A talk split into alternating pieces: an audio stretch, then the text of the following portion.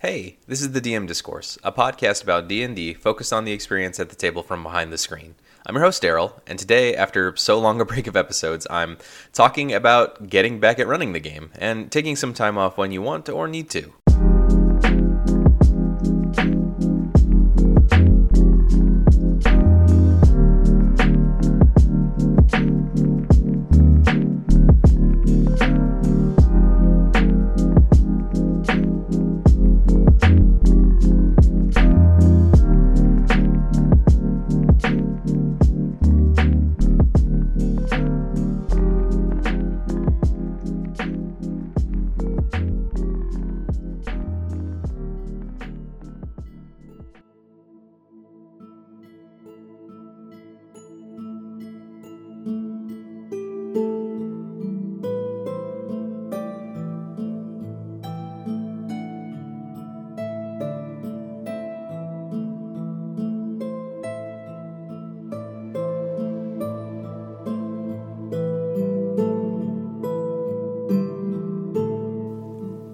The city of the Lion was in mourning.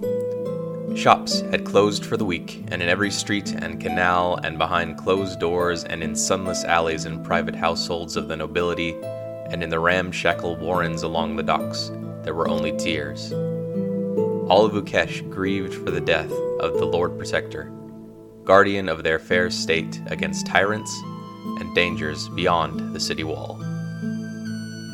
Now, there the matter of ascension, and for what reason could that bring joy in the people's hearts? Were they to celebrate for the budding tyrant to ally with their foe, the prism wizard? Or the drunken lout so often in cups as beds not his own? Or perhaps the youngest who absconded with a bandit and forsook her family when needed most?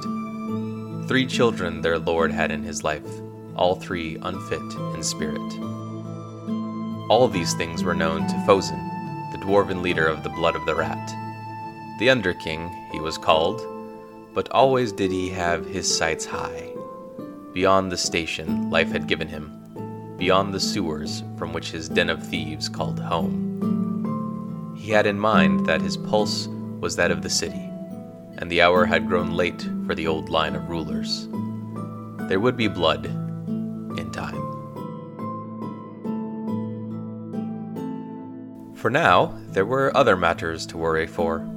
Folk needed assurance of their protection. The slums were no safer than they were when the Lord Protector still lived, and his agents from places across and beneath the jagged sea sent word of grim tidings. All this weighed on Fozen's mind, heavy as a crown. What of their neighbors to the north? The land of Belward had long been since closed off to visitors. The great doors stayed shut and quiet.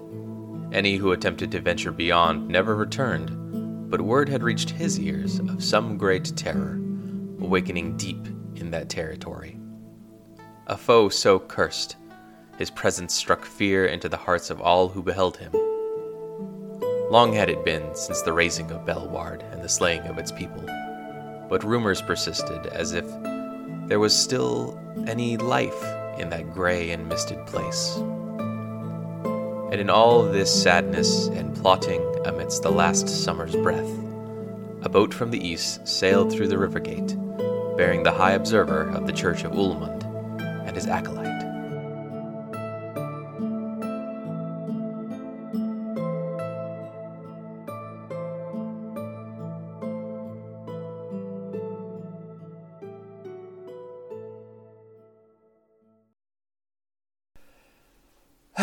we're back.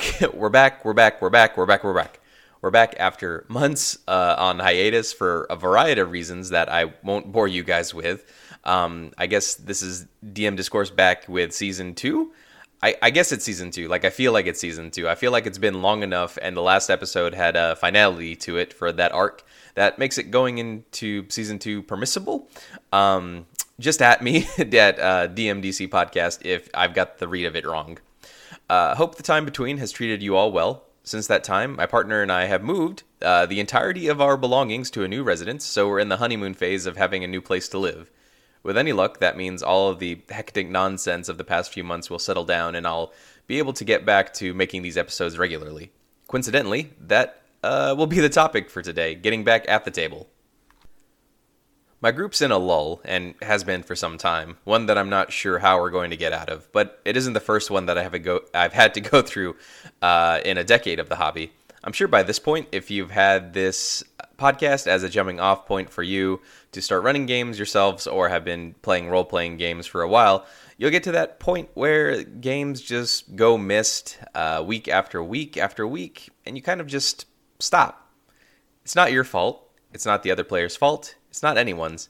You could be running games weekly, narratives of sweeping grandeur adored by you and your friends alike, carving another chapter into the rock that is your group's game. However, like any other part of life, you can get burned out. I've been burned out plenty. Hell, I'm even burnt out right now. And that's nothing to get discouraged over. It's perfectly normal to have lapses in creativity and motivation. There's weeks where my friends or I, or any combination of the two, just don't feel like playing. Doesn't mean you still can't meet, and doesn't mean you guys can't try out something new. With any luck, one of your other friends has become keen on running a game, for it's a chance for you to be on the other side of the screen and see their DM style, something I'm always in favor for. I'm a huge proponent of watching or playing other folks' games to see how they see the table during play and perhaps even bring back something unique to your own table and your own style. What to do in the downtime then?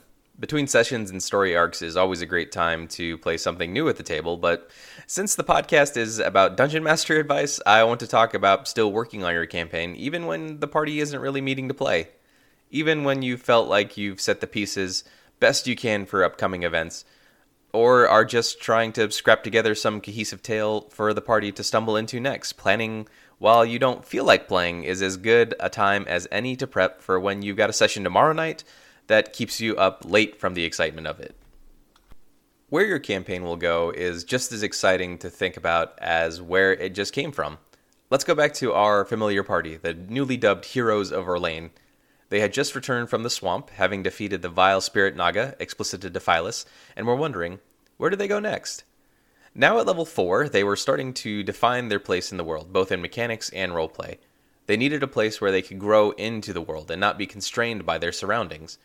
You can have a campaign centered around one location, something I've thought about for the future, but I was using this campaign to also expand the geography of my world, something I had never invested all that much time in.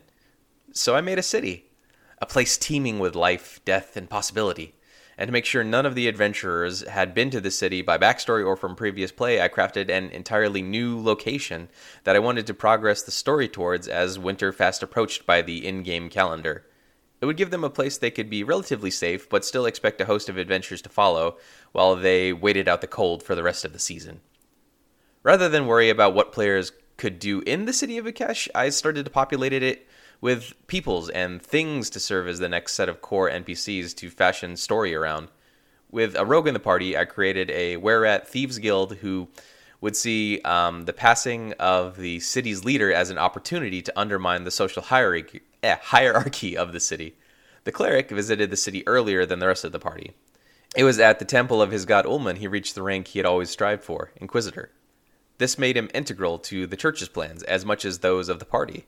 With party members running into people who would test their resolve, could they still work for their companions' good? Could they serve two masters? I'm sure you've had this inclination or thought occur to you with your own group of friends sitting at the table, what things you could put in front of them to perhaps sway them from their loyalty to the party. And I think that's a great uh, thing to take advantage of. And you definitely should. Nothing like creating conflict between friends. I also outlined a political situation of the city. The Lord Protectorate of the city had recently passed, and it was voted that the eldest of his children would inherit the title. Although the city's rule is done uh, democratically, it's done by vote, it is tradition that the family who ruled previously shall continue their reign through their heirs, should their reign prove fruitful. Of course, the most recent ruler would have a different way of doing things than her father, unfortunately leading to a clash with the aforementioned Thieves Guild, and, well, that's a story for another time. By planting seeds for a city that the party would visit, I gave them ample opportunity to explore without having to tie them down to one specific storyline to be encountered as soon as they pass through the gates. When the campaign is on hiatus and you find yourself thinking about where it could go next, Focus on these smaller vignettes or interaction between the party and the world. Create NPCs who can challenge their notions and will interest one or two players to interact with. Paint scenes that will lead to the next grand adventure you have in mind. Never let yourself be too tied down to an idea either. Feel free to change it as your heart desires. Even in the span of a couple months, maybe if it goes that long, you can find an idea that throws everything you had worked on before out the window, but it excites you. Keep yourself thrilled about running the game and the ideas you have for it. Your friends will come back. Or perhaps, and hear me out, it's time for a fresh start. I'm not talking level 1 player characters, a new podunk hamlet for them to relearn all the familiar um, uh, archetypes with the new visions and nom de guerre. Instead, extend the story your party is already crafting in a different theater. If, say, a fair number of your players are absent or you find yourself in a place you don't wish to advance without the full retinue, change the scenery. Have the party make new characters or take their existing characters away from their current location to an all brand new place. Scour the internet for a module that complements or fits your current storyline, or create one that goes along parallel to what the story is experiencing. At some point further down the line, the heroes of Orlane experience a schism that leads to one of their iconic members, iconic in the sense that other sentient residents of the world know who they are, leaving off uh, to go off on their own adventure. In reality, this worked well for the player who had expressed interest in playing a new character and build after sticking uh, with the same one for so long.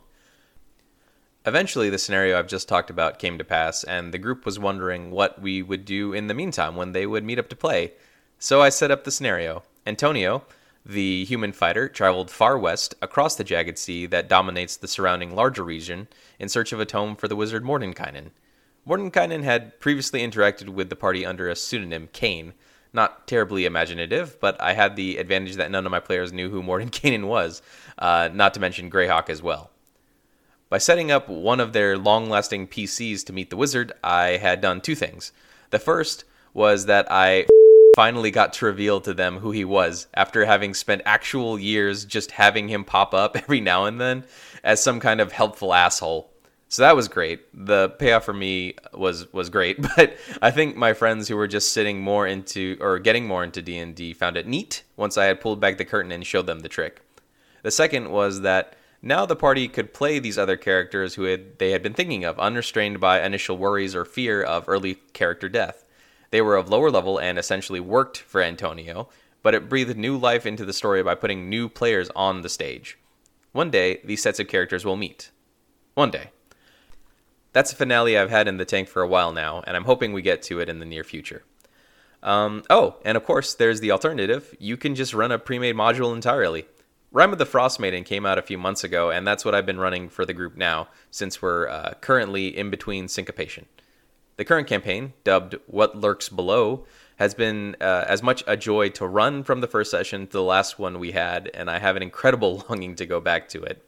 But in the meantime, D&D with your friends is still pretty fun, and having an entire venture book ready to go has made for many fun nights. Let's say, however, that it's simpler than even that. You just don't feel like running. The spark isn't there, whether uh, whatever drive you had when the campaign was in full swing feels like a distant notion. You prep and write, but none of it comes out correctly, and even during sessions that you try running, it can feel like you're half there. Maybe you catch yourself thinking that there's other things uh, you wish you were doing. I know I do sometimes. Give yourself permission to take a break. You work hard at being a dungeon master, simulating an entire universe from the organ between your ears on a weekly basis. There's nothing wrong with you if you don't feel like running. You aren't going to let your friends down. If anything, maybe you've just been going too hard in the paint and could spend your time elsewhere for a little while. Inspiration can even come from those other places that you spend your time. Whether you spend it indulging in other passions or diverging your creativity elsewhere, ideals will come along that will lead you to more imaginative places than before for your game. You'll come back, though, with the pulsing in your veins. Once you've had a taste of running the game, you can be sure it won't subside forever. Give it time. Don't try to force playing when you aren't up for it. Your best work will come with passion, and that's what brought you behind the screen in the first place. I've had long spans of time in between playing and running the game where I feel far less motivated to pour time and effort into it. But I find my way back just like now. All it takes is time. I think that's all I got this week. glad to be back here making episodes for y'all, um, even if this one is a bit on the shorter side. Keep an eye out on your social media feeds since I'm sure new ones will be coming along the way. And thank you so much to everyone out there who's been listening during the break that I've been on. It's been a tough year and a busy past couple of months, but I'm grateful that even you, one of you, thinks my ramblings about how I spend my Wednesday nights is worth listening to. Um, if you're new to the show somehow, welcome. I just put a tidbit here about how to get a hold of me in case there's something uh, you're looking to do. You can email me at dmdiscoursepodcast at gmail.com. I want to start adding a Q&A, so if you have anything you want to ask, please do. Also, you can keep up with what I'm doing by following me on Twitter at DMDC Podcast. If you like what you're hearing, subscribe to the show on Spotify, iTunes, or wherever you get your podcast, and leave a review if you'd like. That helps me out to keep making content that you all enjoy. As always, appreciate you all out there. Thanks for listening. Have a great week, and uh, Happy New Year.